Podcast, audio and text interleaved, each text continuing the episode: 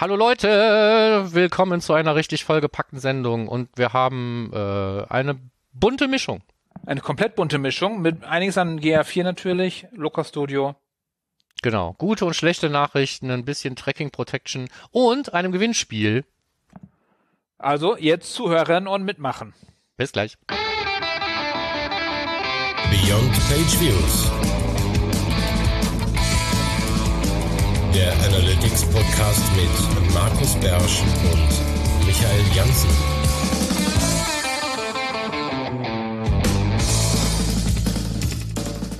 Hallo liebe Leute, willkommen zur Hammer News Folge für den November 2022. Hier am einen Ende der Leitung sitzt wie immer Markus Beersch und am anderen sitzt wie immer der liebe Michael Jansen. Vielen Dank für deine netten Worte, dass ich ein Lieber bin. Das ist schön. Auch wenn wir heute Hallo. zweimal aufzeichnen. Also nicht heute, sondern wir, ist unser zweiter Anlauf, das haben wir schon lange nicht mehr gemacht. Unsere Nee. erste Folge, die haben wir, glaube ich, vier, fünf Mal aufgenommen. Erinnerst du dich? die Folge null, genau. Ja, das hatte sehr an. Aber diesmal hatten wir einmal technische Probleme bei mir auf meiner Seite. Darum nehmen wir den Anfang nochmal neu auf. Deshalb für euch ganz frische News. Genau, wie man so schön sagt, for what it's worth. Wir werden sehen, ob die besser oder schlechter wird. Ähm, es gibt ein paar Sachen, die können wir vielleicht ein bisschen kürzer halten, dann kommen wir schneller durch. Es soll ja eine normale Newsfolge werden. Nichtsdestotrotz haben wir aber ähm, ein paar Sachen äh, noch zu vermelden. Am wichtigsten eigentlich für euch ist, dass wir ein Gewinnspiel haben für euch. Weil wir möchten auch, dass ihr etwas für uns tut. Was steckt dahinter? Wir trudeln auf Folge 100 zu und so oder so hatten wir sowieso mal vor, eine FAQ-Folge zu machen. Vielleicht kriegen wir beides unter einen Hut. Für eine FAQ-Folge brauchen wir aber eben auch tatsächlich Fragen von euch, damit wir was zu beantworten haben. Und die hätten wir gerne von euch. Fragen zum Thema Analytics, Google Analytics, irgendwas anderes Analytics, Tech Management, all diesen Kram, um den es hier geht. Und ihr könntet uns die per E-Mail an äh, podcast.analytics.de senden zum Beispiel oder auf äh, allen beliebigen anderen Wegen. Jetzt küttet aber. Jeder, der uns eine Frage einsendet, kriegt damit ein Los. Jeder, der uns eine Frage einsendet, sogar als Audiokommentar, damit wir das mit in die Sendung nehmen können, kriegt sogar zwei Lose. Und zu gewinnen gibt es Hardware und Software von Pivik Pro. Heißt, wir haben ähm, Hoodies und T-Shirts und so ein bisschen anderer Kram, der nicht verraten wird, der jeweils zusammen in äh, zweimal den Größen L und zweimal den Größen M uns zur Verfügung steht für euch. Hier zum Versand bereit in schönen kleinen schnuckligen Paketen und die möchten wir an euch schicken, aber dazu müsst ihr uns die Fragen schicken. Ja, schickt uns also zahlreiche Fragen, wie ihr wollt, in welchem Format auch immer. Am liebsten natürlich Audio. Kriegt ihr schon hin, sei es über welche Kanäle auch immer. Okay, dann sind wir Genau. gespannt. Also, wir glauben an euch. wir glauben an euch. Und Markus, ich glaube an dich und du hast gewonnen. Du hast Ich tatsächlich beim Analytics Pioneers Award hast du gewonnen in der Kategorie Blog. Deshalb von hier aus herzlichen Glückwunsch zu deinem Preis, der dir sehr ähnlich sieht. Dankeschön, genau. Der steht jetzt auch immer hinter mir. Das heißt, äh, in den, in den nächsten Videos wird er bestimmt auch zu sehen sein. Oder mit Wel welche, welcher Maßstab ist das? Bitte was? Welcher Maßstab? Maßstab. Maßstab weiß ich nicht. Ganz Weil ehrlich. das ist, ein- das ist nämlich ein kleiner Markus, ist das. Genau, mit Wackelkopf. Ja. Ähm, 1 zu zu dem 20? Ich habe kein. Thema kommen wir auf jeden Fall nachher nochmal zurück, weil es gibt dazu dann auch ein Training. Aber damit wir rauskommen aus dem Housekeeping, erst noch Nein, nein, nein, nein, nein, nein. Also du, du bist nicht der einzige Gewinner. Wir können doch noch mal kurz von hier aus dann Timo Dechon nochmal herzlichen Glückwunsch sagen zum Analytics Pioneers Award, der mit dir auf dem Treppchen startet im Bereich Video. Ganz genau. Das hast du fürs, fürs nächste Jahr wahrscheinlich vorgenommen mit deinen Videos, dass du dann da hier ähm, Pionier wirst. Schauen wir mal. Und dann noch Podcast Wiebke Reuter und Mona Wrobel ähm, für die Podcast-Folge rund um Cookies und den neuen TT-DSG. Das heißt, neben mir auf dem Treppchen. Das wollte ich jetzt nicht unerwähnt lassen. Genau, nee, auch äh, ganz vollkommen richtig. Auch nochmal herzlichen Glückwunsch von uns, von dieser Stelle aus. Und als Podcast könnten wir ja theoretisch auch mal da was gewinnen wollen. Schauen wir Ja. mal. Müssen wir halt eine gute Folge machen. Ja. Äh, wahrscheinlich keine News-Folge, die ist wahrscheinlich nicht äh, bahnbrechend genug. Vielleicht Aber vielleicht die- schaffen wir es ja mal beim längste- Film des Monats. Vielleicht die längste News-Folge überhaupt. Das könnte heute vielleicht passieren. Nein, das glaube ich nicht. Du musst auch noch gleich weg. Ja, nee, nee, muss ich nicht. Habe ich, hab ich abgesagt. Ach so, ich wollte mich okay. nicht so stressen. Okay. Nein, es gibt auch einen Vortrag und es ist dann unfair, wenn, wenn dann Stuhl frei bleibt. Weil den würde ich sowieso nicht schaffen. Ähm, ja, dann habe ich noch ein, ein Thema, da haben wir bei unserer ersten versuchten Aufnahme noch versucht zu diskutieren, ob es News ist oder nicht, aber ich habe es nicht in die News genommen, weil es einfach, es ist auch nicht wirklich eine echte Neuigkeit. Mein ist Finger hat für mich, Mein Finger, ich habe vorhin habe ich es noch fast drüber schieben wollten in die Ja. News. Für mich ist es einfach noch was Besonderes, für euch eigentlich wahrscheinlich nicht. Es sei denn, ihr nutzt den E-Tracker und habt nicht mitbekommen, dass der E-Tracker jetzt hingeht, finally, würde ich sagen, und ähm, einen Do Not Track Header nicht zum Anlass nimmt, nicht zu tracken. Und alle unsere Hörer wissen ja, dass Do Not Track nie dafür gedacht war, Webanalyse zu verhindern, sondern nur das domainübergreifende Tracking, wie du ja schon mal einen Blogbeitrag dazu, glaube ich, auch hattest. Ja, ich habe da 2016 mal was zu geschrieben. Ja. Dann hatte ich auch im 2016 auf der Demexco, meine ich, mich erinnern zu können, wenn das noch Demexco war oder war das schon, war das die erste Demexco oder gab es da noch die UMD? Weiß ich nee, nicht. nee, die UMD, die ist älter. Jedenfalls habe ich da ähm, äh, diskutiert ähm, äh, mit, mit, mit, mit Kollegen beim E-Tracker-Stand und auch auf anderen Kanälen habe ich es versucht, aber man wollte mich nicht hören. So, und jetzt ist es tatsächlich passiert, insofern späte Genugtuung für mich. Deswegen wollte ich es einfach gesagt haben. Nee, nee, nee, nee, nee, nee. 2008 war OMD übrigens zu Ende. Ja, ja, stimmt, genau. Ja, doch, schon ein Hab bisschen ich- länger. her. Habe ich ja, gerade nachgedacht. Für diejenigen, die, da- die damals noch mal bei der OMD waren, ja, bevor nein, es es, es, gab eine. Zeit vor der Demexco. Ja. Ein Leben vor der Demexco. Dann hast du Und noch eine allerletzte- Housekeeping News, warum auch immer es ein Housekeeping ist. Ja, weil, weil, weil ich keinen Beitrag dazu gefunden habe, außer halt die, die Änderungsliste halt vom Google Tag Manager. Ähm, der Server-Side Google Tag Manager auf Cloud Run kann jetzt auch Kompression. Was heißt ein Cloud Run? Äh, Cloud Run ist die alternative Möglichkeit und wahrscheinlich auch die effektivere Möglichkeit, den Google, äh, den Server-Side Google Tag Manager zu betreiben, im Gegensatz zur App Engine, wo das normalerweise drauf Ja, zu warum besser? Ähm, ich glaube, ähm, habe so den, den Eindruck, ähm, bei allem, was ich so sehe und höre, ähm, habe da nicht so viele ähm, Setups, wo ich mich selber dann mit dem, mit dem Backend auseinandersetzen kann und kann mir das Monitoring anschauen. Aber man, man, f- am Ende des Tages ist wichtig, dass wahrscheinlich weniger Kosten zustande kommen. Ja, aber skaliert das Ding? Weil das ja die App Engine kann ja skalieren, problemlos. Ja, ja, Cloud Run skaliert auch. Okay.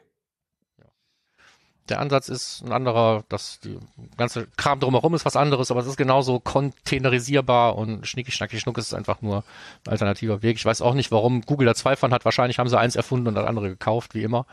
Ähm, so. Und jetzt ist das Cloud Run. Genauso wie ja, haben wir auch schon drüber gesprochen, Cloud Functions irgendwann jetzt eben dann dieser Version 2.0 auf Cloud Run umgestellt wurden. Es gab wahrscheinlich auch da einen Grund, warum die jetzt nicht mehr auf App Engine laufen. Ja. Punkt. So. Ich hatte dazu auch die Tage noch einen Blogbeitrag gefunden, wo eine Tabelle drauf war, was, ähm, wie und warum und so. Was, wie und warum? Also wann, wann man Cloud Run nehmen sollte, also nimm Cloud Run wenn oder sowas. Ja, ja. So ein Entscheidungsdiagramm, ja, das wäre toll. Wenn wir das noch finden, packen wir das Also hier noch mit zumindest so rein. eine, so eine Tabelle, was, also, ja, was billiger ist oder, ja. Werden wir nachreichen vielleicht oder auch nicht oder beim nächsten Mal Ja. dann auf jeden Fall ins Housekeeping packen. Oder wenn du es hast, dann in die Kommentare. So. Ähm, machen wir Fundstücke? Ja, machen wir Fundstücke.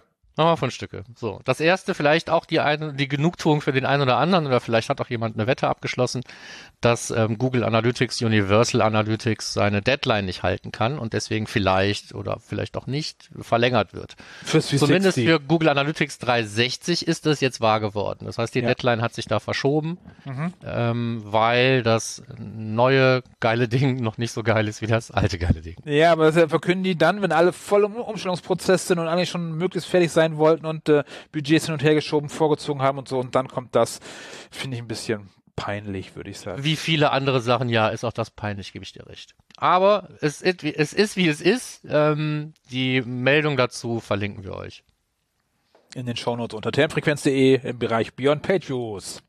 So sieht es nämlich aus. So, dann hätte ich noch einen Beitrag generell. Wir hatten ja vorhin schon äh, Server-Side Tech Manager mit der Cloud One. Habe ich einen Beitrag von WebDev, so Best Practices, was ich bei so einem Tech Manager Container, insbesondere beim Google Tech Manager beachten muss. Ähm, wie groß soll der sein? Möglichst klein natürlich. Äh, möglichst nicht so viele benutzte HTML-Text steht, glaube ich, drin. Aber ansonsten ähm, sind da so ein paar Tipps drin. Wie kann ich mit meinem Container umgehen? Ein Container pro Seite wäre ganz gut, ne, Markus? Ja. Immer eine gute drin. Idee. Ja. Manchmal lässt es sich nicht vermeiden. Ähm, ich Nee, finde diese, ja. Apropos beim Google Tech Manager, ich finde diese, diese, diese Zonen Tech Manager voll, voll doof. Diese, wo du dann als 360-Kunde dann äh, einen großen hast und dann viele kleine darunter und so. Total unpraktisch. Ja, ist das so? Also ich, ich nutze die nirgends, aber ich dachte immer, das wäre die Lösung für alles. Nee, überhaupt nicht, weil du hast ja keinen Zugriff auf die Variablen, die im dem Obergeordneten drin sind. Hm, nö, Die, haben, das, die haben ja keine Verbindung. Du hast sozusagen einen Tech-Manager, der einen anderen Tech-Manager nachlädt. das klingt nach ich wollte gerade sagen, das klingt nach einem Tech-Manager, der einen Tech-Manager nachlädt. So. Ja. kann man sich wenigstens den Data Layer teilen. Ähm,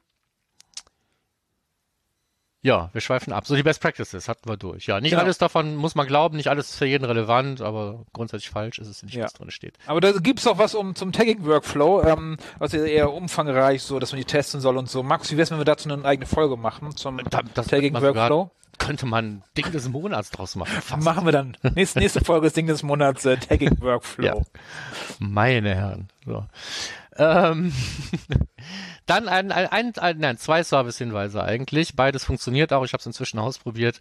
In Google Analytics 4 gibt es jetzt auch Zeitdimensionen, also nicht nur irgendwie ähm, den Kleckerkram, sondern auch sowas wie Tag, Stunde des Tages, äh, Monat, Woche, Monat und so. Ähm, die kann man jetzt nutzen. Und äh, wir können, und das ist wahrscheinlich für den einen oder anderen tatsächlich praktisch, ähm, wir können auch Custom Dimensions, also unsere selbst registrierten Dimensionen in GA4, jetzt in Reports, wenn wir sie anpassen, zur primären Dimension machen. Entweder zur Direct Default primären Dimension oder einfach da zur Auswahl, statt sie nur als sekundäre Dimension wählen zu können, was vorher ja auch schon ging. Ähm, Ich- ich, und ich also habe beim letzten Mal überlegt, was ist der beste Anwendungsfall und das ist, was uns beiden eingefallen ist, sowas wie Content Group 2 bis N, wenn man mehrere Content-Gruppierungen zum Beispiel hat. Ja. Aber also, also auf jeden Fall, also bei, bei Dimension und GA4 gehen wir die Fußnägel hoch. Das ist ja echt nervig, ne? Soll jetzt hier kein Rant gegen GA4 sein, das ist ein tolles Produkt, aber mit den Dimensionen echt nervig, äh, dass auch bei den optimierten Analysen die äh, Dimensionen dann in der Oberfläche verfügbar sind, aber damit du sie in Data Studio benutzen kannst, nochmal extra registrieren musst als Benutzer definiert. Das Ja. ist doch total beknackt. Blöde. Ja, und dann hast du, und dann Du hast du jetzt wieder zweimal die dreimal. Lukas Studio sagen, weißt du, ne? Ach so, stimmt. Luca Studio, Luca Studio, Luca Studio. Stimmt. Es heißt jetzt ja Luca Studio. Also Dimension. Ja, ich bin da noch nicht so richtig. Ich finde das bisschen schwierig mit den Benutzerdimensionen GA4, dass du plötzlich zwei davon hast. Äh, Ja, aber dass das sowieso alles scheiße ist, da reden wir ja auch nachher nochmal drüber. ach so. Ja. Lukas ja, Studio und. Ach so. Limits. Ja. Ach so, ja, auf jeden Fall und GA4. Okay, nächster Punkt ist, ähm, wir können ja einfach die Rohdaten nehmen. Wenn uns die äh, Benutzer für Dimensionen nerven, dann nehmen wir einfach die Rohdaten, BigQuery drauf zugreifen, super easy. Nein, so ganz einfach ist es nicht, sind lange Abfragen und wir haben in den Shownotes von äh, Tanalytics von Taneli Salonen, wo auch mal er herkommt, ähm, haben wir einen Blogbeitrag verlinkt, wo er einfach mal zeigt, wie kann ich denn das Last Non-Direct Traffic Quellen in BigQuery rausziehen und mir anzeigen lassen. Hat ein paar Beispiele dafür, was ja durchaus sinnvoll sein kann. Ja, wird immer lustiger das Thema. Also ich habe so den, den Eindruck, wenn Google so weitermacht, müssen alle, die es nutzen wollen, nachher sich mit BigQuery auseinandersetzen. Und ähm, also hier geht es auch speziell darum, dass man, man hat ja eine Attribution in Google Analytics und die ist zum Teil ja auch in in der Datenbank von BigQuery auch mm, wiederzufinden. Aber wenn man nach seinen eigenen Regeln zum Beispiel attribuieren will, dann werden die, die äh, Umfragen vielleicht schon mal was komplexer und ein Beispiel davon findet man im Blogbeitrag. Ja. Mm, Ein Blogbeitrag, der etwas äh, dokumentiert, von dem wir auch schon mal, wo wir schon mal darüber geredet haben, aber ich habe nicht gefunden, wo wir das schon mal verlinkt hätten, ist das Thema äh, des Deaktivierens der Sammlung von bestimmten Gerätedaten in GA4, was ja dem Datenschutz total dienlich ist und so. Und ähm, dazu haben wir von Cardinal Path hier nochmal einen Link dazu. Ich verstehe nach wie vor immer noch nicht, was da jetzt den großen Unterschied dann ausmacht, wenn ich diese Gerätendaten, äh, Gerätedaten weglasse. Weil wenn ich sie denn gesammelt habe, habe ich es ja sowieso nur mit Consent gemacht, weil sonst wäre ja gar nichts. Also ich verstehe dich ganz am Ende des Tages. Egal. Ihr könnt Gerätedaten ausschalten. Ich habe es noch nirgendwo gemacht. Also noch nie, niemand zu Aber mir es gekommen. geht. Es geht. Aber es geht. Das ist ein gutes Man- Gefühl. Man, man kann es machen. Ja. ja. Okay, dann sage ich, springen wir mal direkt zum nächsten Punkt. Wir sind heute echt schnell, glaube ich. Ähm, wir sind jetzt dabei, dass äh, nicht nur Google Analytics scheint illegal zu sein für einige, sondern auch äh, Shopify. Der Christian Hefner von äh, Let's See What Works, ähm, sein, seinem Shopify-Shop, ich glaube für seinen Kaffee, den er verkauft, wurde abgemahnt, äh, nicht wegen Shopify, denn Shopify sitzt ja in Kanada. Die Software darf man ja benutzen, da darf man hosten, kein Problem. Aber das Problem ist, ähm, er benutzt ein CDN, ein Content Delivery Network, und das äh, sitzt in den USA, die Firma, und dadurch äh, werden Daten mit Amerika ausgetauscht und das ist verboten. Also es geht halt tatsächlich nicht nur um, äh, um Google Analytics, sondern es geht eigentlich um das gesamte Internet, was die irgendwann abschalten wollen. Scheinbar, zum, so wirkt es. Ja, so. Und hier sieht man einfach jetzt mal einen dokumentierten, freundlicherweise, also dankenswerterweise doku öffentlich dokumentierten Einzelfall, der sich eben gar nicht um Google Analytics, sondern um dieses generelle IP und USA und Datentransferproblem dreht. Und äh, das Thema ist auch noch nicht durch. Da steht jetzt nicht unten drunter das Happy End, wie es ausgegangen ist. Insofern kann man dann nur hoffen, dass wir da äh, irgendwie Klarheit kriegen oder eben auch nicht. Ähm, zum Thema Klarheit oder auch nicht. Es wäre ja alles viel besser, wenn wir, wenn wir ein Privacy Shield 2.0 oder wie immer es dann heißen wird, hätten. Also ein Nachfolger für unser weggefallenes transatlantisches Datenschutzabkommen. Ähm, und da ist ja jetzt auch was in der Mache. Ja. Ähm, und da haben wir ja letztes Mal auch schon drüber gesprochen und vielleicht kommt da ja irgendwas. Die Frage ist halt nur, hat das überhaupt eine Überlebenschance und wenn ja, wie lang ist das? Ne? Also man, man kann ja mit dem Finger dran fühlen, dass egal was da jetzt kommt und wie man es nennt, eben den, den, den äh, nicht ganz unwichtigen Anforderungen des Datenschutzes einfach nicht gerecht wird und dann wird das Thema wieder totgeklagt. Ähm, zu dieser ganzen Privacy Shield Geschichte, also wie es äh, kam und was wir jetzt haben und was wir vielleicht kriegen und wie es dann weitergeht, ganz schön zusammengefasst bei pivicpro.de. Ähm, deswegen verlinkt. Mhm. Ach so, und nochmal, weil das, wenn er echt hohe Tragweite hat, es ging in diesem besonderen Fall, ging es äh, um Cloudflare, Cloudfront und noch ein drittes ähm, Fastly. Und Cloudflare ist ja, die Cloudfront ist ja tatsächlich Amazon, das ist AWS oder AWS, das heißt, mhm. äh, ich glaube, jede zweite Website nutzt da irgendwas, was da rumgeistert auf entweder Google-Servern oder auf äh, Amazon-Servern. Alles illegal. Ja. Ist blöd, vielleicht, wenn man vielleicht. überlegt, dass es eigentlich jeden treffen kann. Jo. okay. Gut dann nach diesen schlechten Nachrichten jetzt einfach mal ein bisschen Spaß. Ist aber am Ende des Tages eigentlich auch mega traurig, was dahinter steckt. Alles ging, äh, fing damit an, dass äh, Lukas Oldenburg was auf Twitter geschrieben hatte, wo es darum ging, dass jemand das äh, wundersame Purchase vermehren feststellen konnte im Data Layer. Also ein Purchase gesendet man hatte plötzlich ganz viele. Und dann hat sich herausgestellt, dass ähm, äh, man es tatsächlich schaffen kann durch das Generieren von Events. Man kann ja bei Google Analytics 4 im Backend einfach sagen, kommt ein Event, das so und so aussieht und folgende Eigenschaften hat. Dann erzeuge mir ein Event, das dann so und so heißt und die Eigenschaften übernimmt oder andere hat und so weiter. Und da hatte jemand die schlaue Idee gehabt, jedes Mal, wenn ein Purchase reinkommt, mach doch ein neues Event und nenn das mal Purchase. Und so ist es dann gekommen, dass ähm, dann dadurch, weil diese Information ja tatsächlich dann über GTEC im Browser erzeugt wird, dass dann im Browser tatsächlich eben dieses nach dem Purchase wieder ein Purchase-Event erzeugt wurde, was dann wieder ein Purchase getriggert hat und so weiter. Und irgendwann ist diese Kette dann zu Ende, weil man hatte einfach, einfach viel zu viele Events. Und daraus geworden ist dann am Ende des Tages auch noch ein Beitrag bei Medium, wo dann das mehr oder weniger auch mal um die Grundsatzdiskussion gibt, wem man die Kontrolle überlassen sollte, welche Events wann und unter welchen Bedingungen gesendet werden. Ähm, das ist eigentlich ganz, äh, ganz lustig zu verfolgen und vielleicht auch für den einen oder anderen eine Warnung. Unabhängig davon hatte ich etwas vorher schon ähm, dazu auch mal einen Blogbeitrag geschrieben über das Thema überhaupt, sollte man Ereignisse lieber aus dem Google Tech Manager senden oder halt im GA4 Interface einfach erstellen oder sollte man beides nutzen? Was gibt es so an Vor- und Nachteilen? Für die Lesefaulen gibt es das auch als Video. Habe ich, habe ich immer noch nicht gelesen, Markus. Ja, dann ich wollte das, das Video, noch, ich wollte das immer noch nicht. Also wichtig steht, was steht da wahrscheinlich auch drin, dass im Endeffekt werden ja alle im Browser ausgeführt. Das genau. heißt, man spart keine Performance, indem man in Analytics 4 direkt eine Oberfläche einrichtet. Das ist keine Performance-Vorteil. Nein, das wäre der, wäre der eigentlich die, die Erwartungshaltung. Ne? Mhm. Wenn ich da was generiere, es kommt ein Event rein, dann weiß Google Analytics, ach, jetzt erzeuge ich gleich noch ein anderes. Mhm. Ähm, aber nein, äh, die Information, das andere Event zu generieren, wird tatsächlich über GTEC.js halt in den Browser transportiert und da findet das dann wirklich statt. Und dafür das, ist es auch in den Rodern dann ja auch mit drin. Das ist ja ein Vorteil. Aber von daher glaube ich eher ist äh, ja. Ich weiß nicht, wie deine Zusammenfassung wahrscheinlich eher im Google Tag Manager sein. Ich habe keinen Zugriff darauf. Sendest du die Events per Measurement-Protokoll zum Beispiel, kann das nicht funktionieren. Das weiß Google auch und deswegen gibt es einige Sachen, die dann eben dann doch serverseitig gemacht werden. Das ist auch nicht wirklich konsequent, was sie da fabrizieren. Aber hey, was soll's. Wenn deren Infrastruktur schont, dann äh, ein Schelm, der dabei Böses denkt. Ja. So, äh, Spaß mit generierten Events. Was hätten wir als nächstes? Ach ja, ach, jetzt haben wir wieder schlechte Nachrichten. Ja, ja, ja. Safari findet's doof, wenn man, äh, sie nennen es C-Name Cloaking ähm, betreibt. Ich nenne es ähm, Verteilen von Inhalten auf unterschiedlichen Servern.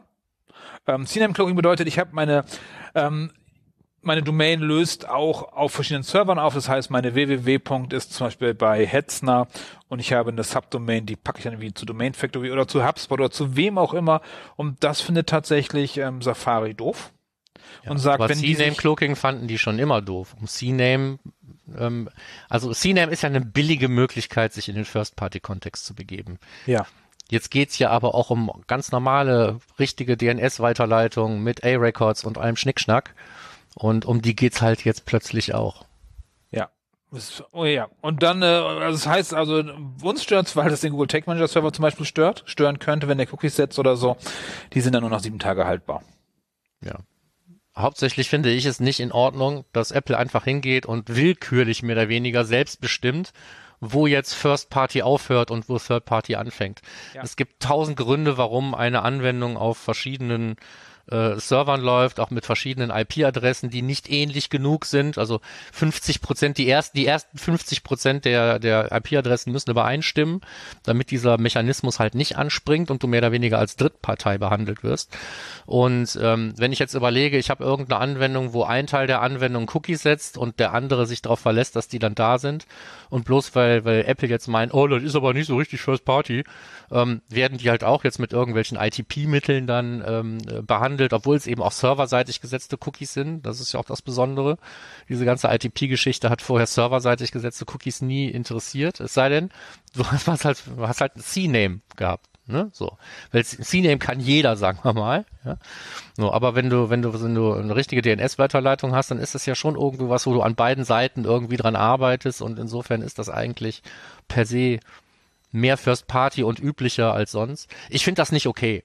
Ja. So, welche Auswirkungen das haben wird, es ist ja dann nachher nicht nur der Safari, sondern das sind dann eben nachher auf den Apple-Geräten dann alle Browser, die sich dann unter diesem Regelwerk äh, bewegen. Werden wir sehen, was das wieder für Auswirkungen hat. Ich finde es halt hauptsächlich deswegen Käse, wenn man ja zum Beispiel den Server-Side Google Tag Manager extra nimmt, damit man robustere Cookies schreiben kann. Der hat aber ganz selten die gleiche IP-Adresse wie die Website, die da genutzt wird. Ne? Vielleicht gibt es also, bald der IP-Adressen-Cloaking. Ja, gut, du kannst dann natürlich wieder einen Proxy davor schalten oder einen Load Balancer oder sonst was, ne? So einen Proxy für den Proxy. Ähm, ja. Es wird halt immer, immer alberner. Ja, oder, oder halt an der Cloud Edge kann man das auch lösen. Ne? Dann nimmst du aber Cloudflare, dann steckst du ja wieder mit einem Bein im Datenschutzknast. Ja. Ach, stimmt, stimmt. Packst einfach alles in, hinterm Proxy. ja. Ne?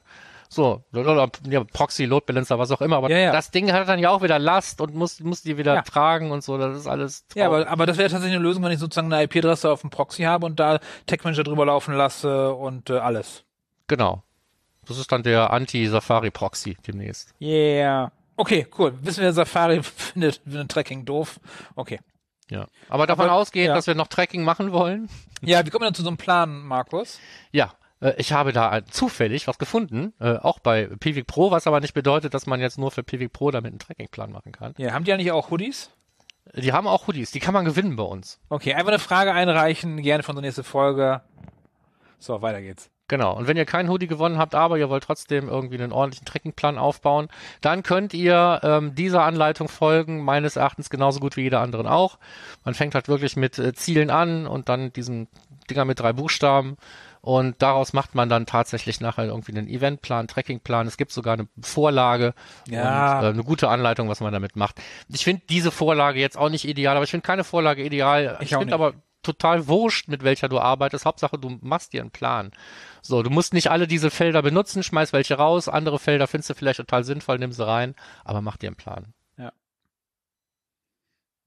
Ja. Ja, Plan auf jeden Fall wichtig und gerade, also gerade, ich merke das ja immer mehr mit GA4, ist mir komplett ohne Plan verloren, wenn man irgendwelche eigenen Parameter hat oder Dimensionen nicht angelegt hat, die man gerne angelegt hätte, etc. Ja.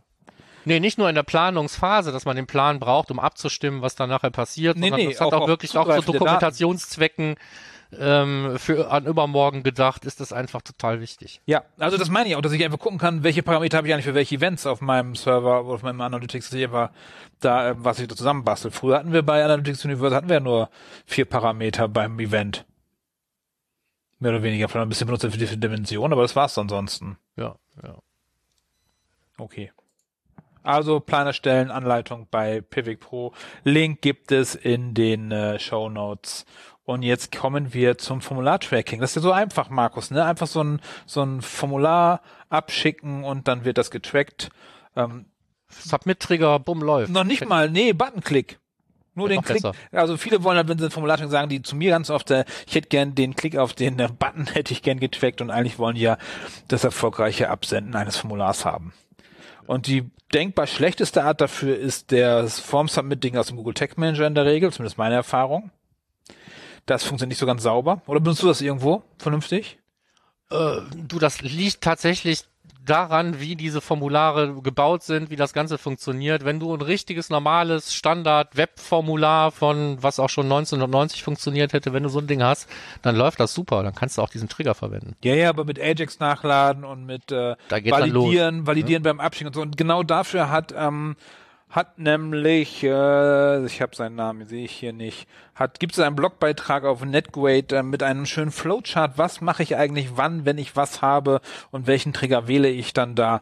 Sehr schön aufgeschlüsselt. Ähm, und der letzte Schluss ist dann äh, geh in die Ecke weinen. Ja. Man sieht aber, Weil manchmal man geht's einfach nicht. nur- Manchmal geht's einfach nicht. Nee.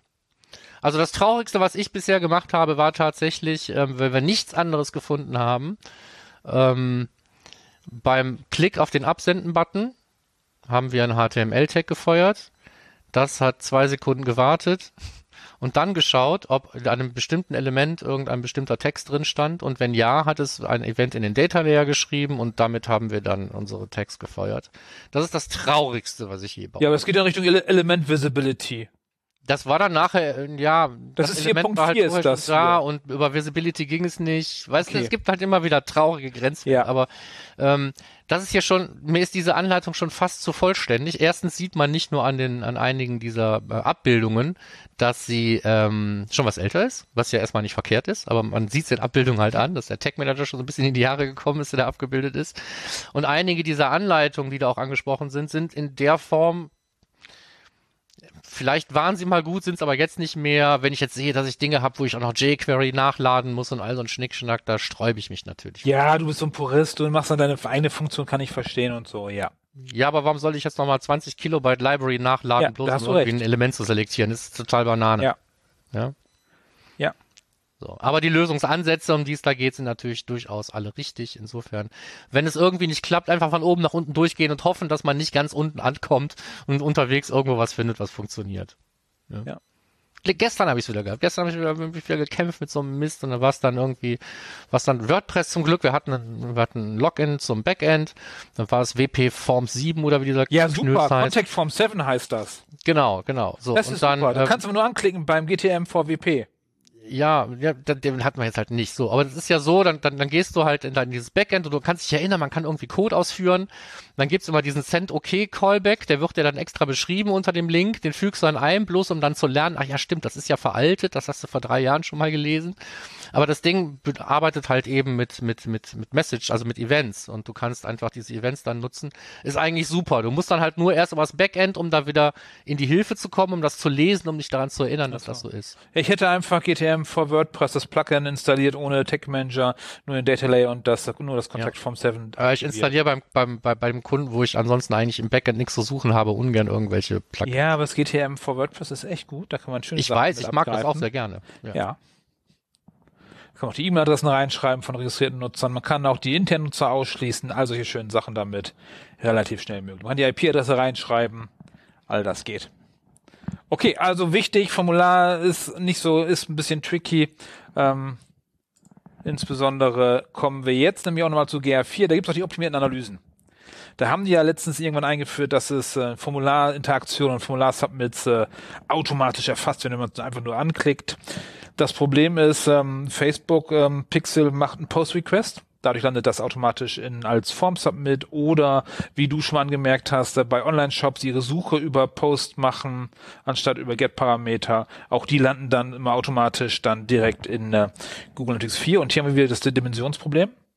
Die Dimension von der Form-URL ähm, oder die Ziel-URL vom Formular ist keine Standarddimension, die muss man anlegen, damit man sie auch sehen kann, man weiß, was das für ein Quatsch ist. Ja. Von daher deaktivieren. Einfach Submit-Events und kannst damit eigentlich nichts tun, weil du gar nicht so richtig weißt, wo kommen die her. Ja. Es, es, es ist ziemlicher Käse offenbar.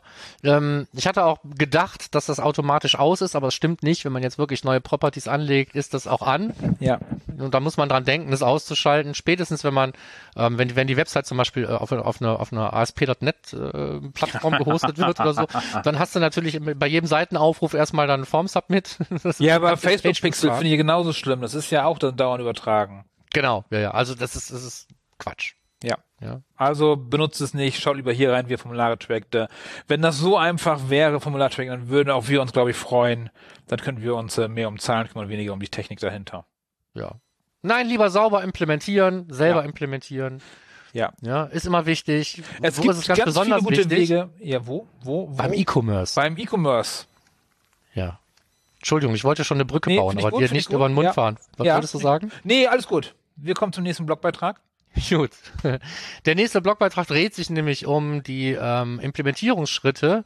Also nicht nur die Implementierungsschritte, sondern auch, was man so nachher macht mit den Daten und welche ähm, Dinge man beim Setup beachten sollte, welche Dimensionen sie, man sich leider immer noch selber registrieren muss, damit man damit arbeiten kann und so weiter. All das zusammengefasst äh, unter onlinemetrics.com slash gf4-e-commerce. Und damit ihr das nicht euch merken müsst, haben wir einen Link in die Shownotes gepackt. Ich finde die Liste ganz okay. Du nicht? Fehlt dir da was? Ich habe da noch nicht reingeschaut, das war dein Link. Ich fand ja das E-Commerce-Tracking finde ich so spannend. Das finde ich natürlich spannend, aber Ja. Ähm. Man könnte jetzt ähm, natürlich episch über jedes einzelne Event reden und so weiter, aber ich sag mal, so eine robuste Standard-E-Commerce-Implementierung äh, kriegt man damit, glaube ich, ganz gut hin. ja, ich schau mal gerade. Da ist jetzt nicht jedes Event der Welt und so weiter. Die, wer, braucht die aber auch alle? Dann, ich, Also, muss, ich musste mal reingucken, weil es hat was in der Logik geändert bei GA4 natürlich. Ist doch GA4, ne? Ja. ja, ja, GA4. GA4. Denn früher hatten wir die Funnel Steps, jetzt haben wir sowas wie Add Payment Info. Mhm. Und ähm, das ist nämlich die abgeschlossene ähm, Payment Info. Nicht der Aufruf der Payment Info.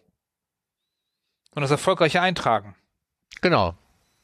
Ja, ist teilweise ein bisschen schwierig, wann man das dann triggert. Wenn man das jetzt nach der Universal Analytics Logik macht, wo es eigentlich ja nur zu einer Checkout-Option oder sowas wird zum Beispiel. Ne? Ja, und jetzt muss er tatsächlich nach dem, wenn man abschickt die Payment Info, dann überträgt man es sozusagen der erfolgreich erfolgte Step hat sich geändert.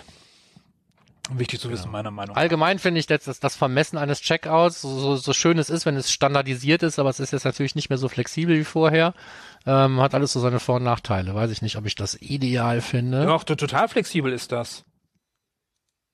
Ja, gut, du Also kannst ich eigene Schritte noch dazwischen Ja, schalten, ja, ja, die dann eben nicht dazugehören. Checkout Macht Step man- macht 1, man ja 2, meistens 3, 4, 5, 6, 7, Genau, ja. 8, 9, so. 10, ganz viele. Darum, und die anderen zusätzlich schicken, finde ich schon sehr sinnvoll. Aber wenn ich halt weiß, ich komme von einem E-Commerce-Schema, was eigentlich eine flexible Anzahl von Schritten vorgesehen hatte und komme jetzt zu einem Satz von Recommended Events, wo man dann hofft, dass die auch alle hinten raus irgendwas dann auch bedeuten für denjenigen, der die empfohlen hat, hätte ich mir eben dann eine andere Lösung, aber hey, ist auch egal. Aber du hast ja recht, man kann ja senden, wann und wann, was man will. Ja. So, das ist die gute Nachricht. Jetzt Muss wieder man, eine schlechte sich, muss Nachricht. man sich nur überlegen, ob man hier, GA4, ob man jetzt den, die, äh, den numerischen Wert des Schrittes 1, 2, 3, 4 an das Event dranhängt oder als Parameter mitschickt. genau. Ich wäre ja für einen Parameter, aber ich auch. Gut, haben wir abgestimmt. Sind wir dafür? So, Ja, okay, du wolltest gerade jetzt, ähm, ähm, aber irgendwie kommt man immer an Limits, oder? Bei GA4 ja, und so. Man kommt immer ans Limit. Und jetzt Limit. viel schneller als früher gedacht. Ja, so. Ja, denn bei Google Analytics 4 und dem Looker Studio, vormals Data Studio, Google Data Studio, ähm, gibt es Limits in dem Zugriff auf das Analytics. Es gibt Kontingente und zwar parallele Zugriffe ähm, auf die Property und beim der, bei der Standard Property sind es äh, 10 parallele Anfragen, die man machen darf und bei 360 sind es 50 parallele Anfragen. Das heißt, ähm, das kann durchaus Probleme geben, wenn ich mehrere Sachen einbinde, weil ich weiß gar nicht, wie, also man kann ja schlecht hinter Looker Studio gucken, wie viele Requests ich eigentlich für bestimmte Tabellen benötige, weil es sind ja teilweise mehrere Requests. Genau, das sind mehrere Quests und das Schlimmste ist halt gerade, wenn du jetzt so ein Ding baust und du fügst jetzt Felder hinzu, dann ist halt jedes Mal, wenn du, du siehst ja auch, du fügst ein Feld hinzu und es gibt keinen Übernehmen-Button, sondern du fügst ein Feld hinzu und die Tabelle wird automatisch, ne, die Ansicht wird komplett, das Element wird neu aufgebaut, das Steuerelement, die Tabelle, was auch immer. Ähm, so, du kannst also jetzt nicht eher sagen, ich füge jetzt mal die zehn Felder hinzu, die ich brauche und dann drücke ich auf den Knopf, damit das irgendwie übernommen wird, sondern das ist halt jedes Mal, jede Veränderung sorgt halt für neue Abfragen und da du auch Limits pro Minute hast, ist gerade das Bauen von Reports jetzt gerade echt mega ätzend geworden. Die Limits sind auch nichts Besonderes. Die, die lagen schon immer auf der API. Was Google nur halt gemacht hat, ist, naja, komm, für Looker Studio eben nicht, aber für damals noch Data Studio hat man gesagt, da beachten wir das einfach nicht. Ja. Ja, kommt die Anfrage von Google Data Studio, gelten keine Limits, damit das Ganze funktioniert. Und jetzt ganz plötzlich heißt Data Studio Looker Studio und ganz plötzlich werden diese Limits jetzt auch irgendwie enforced und ähm, wenn man nach einer Lösung sucht, dann sagt man bei Google, ja, ha, nimm doch einfach irgendwie 360 und oder BigQuery. Ja, ist aber beides natürlich jetzt nicht die Lösung, die man haben will. Insbesondere, weil man, wenn man BigQuery hat, ja auch die tollen Machine Learning Features nicht mehr hat von äh, GR4, wenn man sie nutzen möchte. Ja, also es gibt tausend Gründe, warum man eigentlich. Tausend sind sehr was, viele. Was, was vor zwei Wochen noch ganz gut funktioniert hat, das möchte man vielleicht heute auch noch machen, aber ja. hey, ich, ich kann es auf der einen Seite verstehen, auf der anderen Seite ist es natürlich alles in allem jetzt auch hätte man da jetzt nicht wenigstens noch warten können? Ja, warum musste jetzt dieser Knüppel noch dazukommen? Ich habe so vielen Leuten in letzter Zeit gesagt, ey, das Bauen von irgendwelchen Custom Reports in GA4 ist jetzt noch so kacke. Ich würde einfach das Looker Studio nehmen, da ist es ja. teilweise einfacher. Der Vorteil ist jetzt auch schon wieder dahin. Ja. Finde ich nicht gut. Nein. Okay. Was finde ich denn gut? First Party finde ich gut. Mein Party ist sowieso erstmal nicht verkehrt. Partys sind immer gut bin ein großer First-Party-Fan. Und deswegen habe ich hier, ähm, um auf meinen eigenen Mist hinzuweisen, ähm, auch einen kleinen Video-Workshop aufgelegt zum Thema First Party und zwar from end to end, das heißt von der Entstehung der Daten im Browser, wie man sie sammelt, über das Senden an einen eigenen Endpunkt und dann das dortige Verarbeiten, bis hin zum ähm, Reports rausziehen aus der Datenbank und dem rudimentären Nutzen dieser selbst gesammelten und im First-Party-Kontext äh, ähm, erhaltenen Daten, die also sonst mit niemandem geteilt werden und äh, schnicki schnacki schnuck. Das alles in drei Teile aufgeteilt als Videoserie, jeweils irgendwie das erste etwa ein Stündchen, das zweite auch ein Stündchen, das dritte nicht so viel. Ähm, kann man sich reinziehen. Mir hat's viel Spaß gemacht. Ich habe auch einige schon an Feedback bekommen, mehr als man denken sollte, wenn man sich die View-Zahlen anschaut. Aber die Leute, die es geschaut haben, die haben auf jeden Fall dann auch größtenteils Feedback gegeben. Insofern hat mir das Freude gemacht. Guckt euch das an gerne, wenn ihr Bock habt. Auf First-Party-Data und worum es da überhaupt geht. Punkt. Punkt. So, jetzt hatte ich dir was aufs Auge gedrückt. Genau, genau. Ein Google Dings 4 Audit, ähm, komplett in, in Looker Studio umgesetzt. Ähm, ähm, das heißt, steht auch noch Data. Studio. Ha, das muss ich ändern. Das, das, ja. Das heißt, da kann man sich durchklicken und ausprobieren äh, mit den Property Limits, mit äh, Cardinality etc. Alles schön aufbereitet. Ja, fand ich, also so ein paar der Sachen sind schon durchaus nützlich, finde ich. Also wenn man sich einen Gesundheitszustand über sein GA4-Konto machen möchte, dann ist das nicht der schlechteste Weg. Ja. Wenn man dann so. nicht gerade in die Limits reinläuft. Nee, ne? Das weiß ich jetzt auch nicht. Habe ich seitdem auch nicht mehr probiert, das Ding. Ähm, ist, schlummert jetzt schon ein bisschen länger in den Show Notes dieser Tipp. Ich habe den schon vor ein paar Wochen gefunden. Da hatten wir das Problem mit den Limits tatsächlich noch nicht. Ich, das ist ein guter Punkt. Müsste man nochmal gucken. Ähm, Jetzt etwas, wo ich denke, da schließt sich auch so ein bisschen den Kreis, weil wir haben ja mal darüber geredet, ob ähm, GTEC.js nun wirklich der Weisheit letzter Schluss ist, wenn es darum geht, Daten im Browser zu erheben und dann wahlweise direkt an Google Analytics zu senden oder noch viel schlimmer an seinen eigenen Server-Side Google Tag Manager. Und der gute David Vallejo hat sich die Mühe gemacht und hat sein mh, hm, selbstgeschraubtes Datenformat so gehalten, dass es im Prinzip ähm, Hits erzeugt, die genauso aussehen wie die, die normalerweise von GTEC erzeugt werden. Das heißt, die sind so parametergleich, mehr oder minder. und ähm, können dem gleichen Zweck erfüllen. Nur ist diese Bibliothek, die man dann da laden muss, eben nicht vom Google, sondern es ist seine Bibliothek, die durchaus schlanker ist und einige Vorteile hat. Und ähm, es gibt vielleicht mehrere Leute, die sich sowas gebaut haben, aber er hat sich dankensweiter, äh, dankenswerterweise dazu entschlossen, das Ding Open Source zu machen, auf GitHub bereitzustellen. Und damit einhergehend ist bei ihm ja dann immer das Commitment abgegeben, sich auch wirklich drum zu kümmern. Wenn er was baut, kümmert er sich auch drum. Insofern finde ich das eine gute Geschichte. Ich würde jetzt nichts mehr selber bauen, sondern bestenfalls darauf aufsetzen. Wenn mir irgendwas fehlt, kann ich es mir ja hinzustricken. So funktioniert diese Open Source Geschichte ja schließlich. Apropos Open Source, ich muss mal gucken, ob äh, Simo schon auf meinen äh, Bug geantwortet hat. Auf GitHub. So. Wo wir gerade von Simo reden, den nächsten Punkt können wir meinetwegen überspringen, hatte ich ja. mehr so zu deiner Belustigung reingenommen. Ja, habe ich nicht ganz verstanden. Kannst du trotzdem mal kurz auf eingehen, da ist ein Link zum Skillshop credential.net. Genau. Also es gibt äh, offensichtlich jetzt eine Zertifizierung für Agenturen als ähm, A Privacy for Agencies and Partners Certification heißt das Ding. Und ich frage mich, wie ausgerechnet Google jemanden zertifizieren kann, wenn es um das Thema Privacy geht, weil die haben selber nicht begriffen, wie das funktioniert. Das fand ich so ein bisschen lustig. Also es war eher zur Belustigung gedacht. Okay. So. Ist eine persönliche Seite von Sten Rasmussen, der das stolz geteilt hatte. Und so bin ich auf dieses Ding überhaupt erst. Ich wusste, von dieser Zertifizierung wusste ich nichts. So, ganz moderne Geschichte. Blockchain-ID. Auf der dabei. Blockchain, ja. So, alles echt. Ähm, so, können wir dann ja vielleicht auch zur Belustigung da reintun und dann kriegt die Seite mehr Aufmerksamkeit, als sie verdient, vermutlich. Gut, damit wären wir aber in der Simo-Ecke angekommen. Mhm. Ähm, bevorzugst du einen der beiden Beiträge? Nee, darfst du beide benutzen? so kann ich beide benutzen, schön. Ähm, Im ersten Beitrag geht es darum, dass äh, Server-Side Tech-Management an sich und der Server-Side Google Tech Manager im Speziellen ja einige Herausforderungen mit sich bringt auf verschiedenen Ebenen. Hauptsächlich geht es eben auch um Kontrolle, Transparenz und so weiter.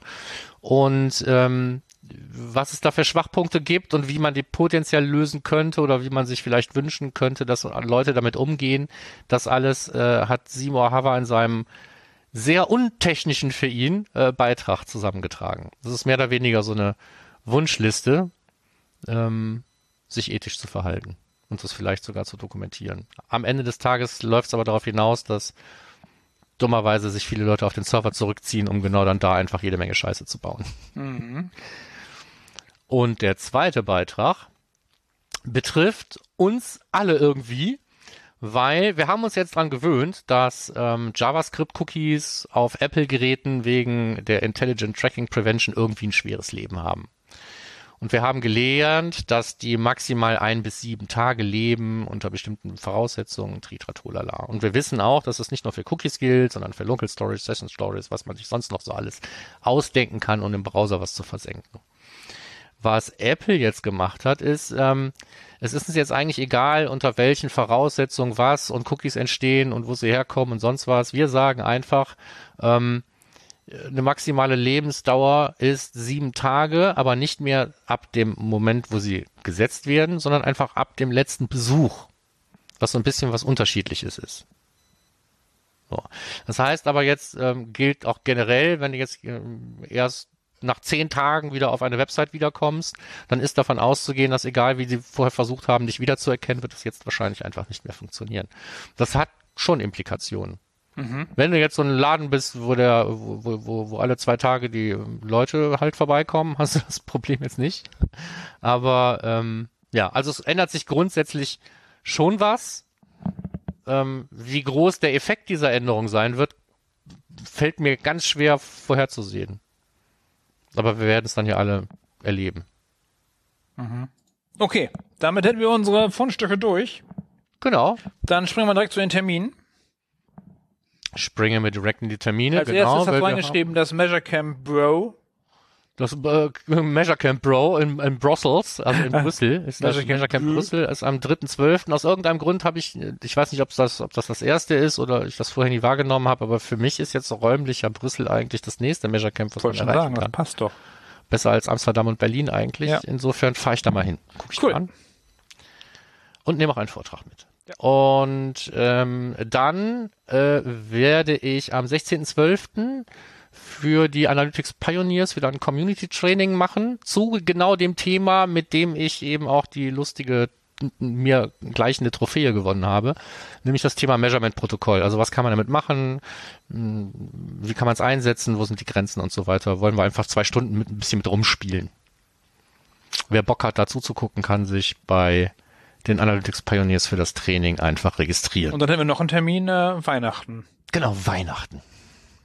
Möglicherweise können wir auf den Termin auch noch in der nächsten Sendung hinweisen, aber Ja. wegen Weihnachten muss das jetzt einfach auch mit Termin reichen. Irgendwann ist mal Schluss. Irgendwann Genau. muss das Jahr mal zu Ende. Okay, wenn ihr Feedback für uns habt, äh, gerne ähm, über LinkedIn, über Facebook oder wo auch immer ihr uns findet oder per E-Mail an analytics at podcast, äh, nee, at, nee, podcast at analytics.de, also andersrum. Äh, und natürlich äh, gerne Bewertung auf iTunes hinterlassen.